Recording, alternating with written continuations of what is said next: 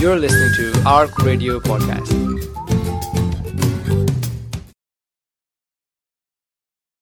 Hmm.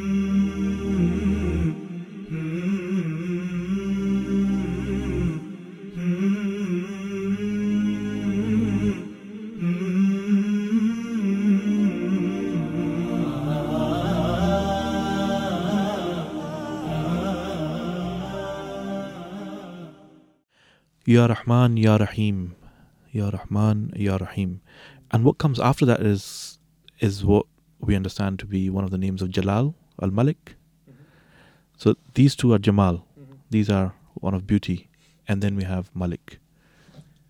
Malik is um, is one of the names of Jalal. So the names of Allah subhanahu wa ta'ala are broken down into names of beauty and names of majesty, um, names of proximity and ma- names of distance. And proximity in terms of beauty, that you want to come close to it, and names of distance, in other words, names that you would rather not come in contact with. Uh, Al Malik is is one of those names. Al Malik means the the Malik or Malik. So there's different versions of Malik al Mulk. You have different um, ways of or, or Malik as well. One of the um, variations in the Quran uh, is the one that either is the king or the possessor. King or the possessor. So it's, in, it's interesting in terms of uh, what the name means, what it's there for, what it's utilized for. And it's interesting, Malik conjures up this idea that nothing can happen within creation except by his permission. And it also has this connotation that, and a recognition, in fact, that things on earth are unjust. There's injustice on earth. And unless you have a, a reflection and a connection with this name, you will become almost dejected to accepting what's happening on, on earth.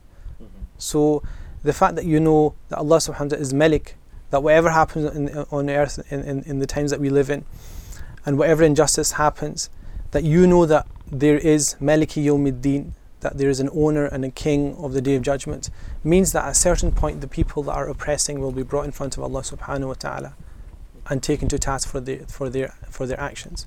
Liman al mulk al The Quran says, "Who to whom is the dominion today? To whom does this dominion belong today?" Lillahi al-wahid al-qahhar. For Allah, the one and the one that is overpowering qahhar. So it almost allows you, if you do the dhikr of uh, uh, al-malik, it allows you to ponder over this very specific, specific quality, which is the, the quality of retribution as well, Mhm. understood within the, the, the name malik.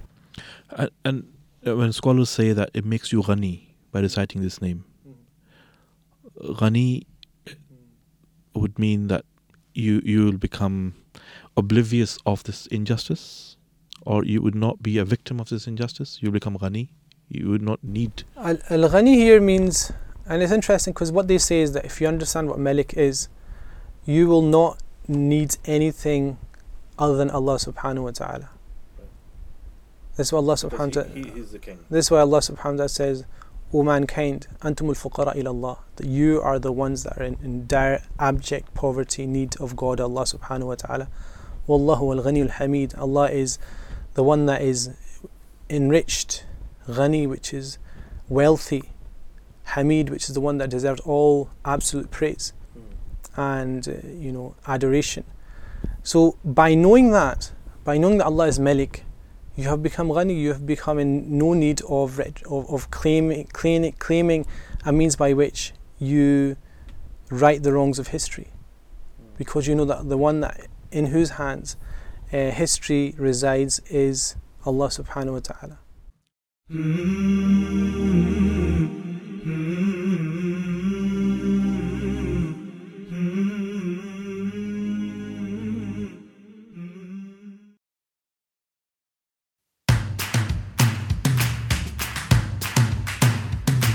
For more information and to listen to more podcasts, visit us at arc.score or check out the Arc Media app.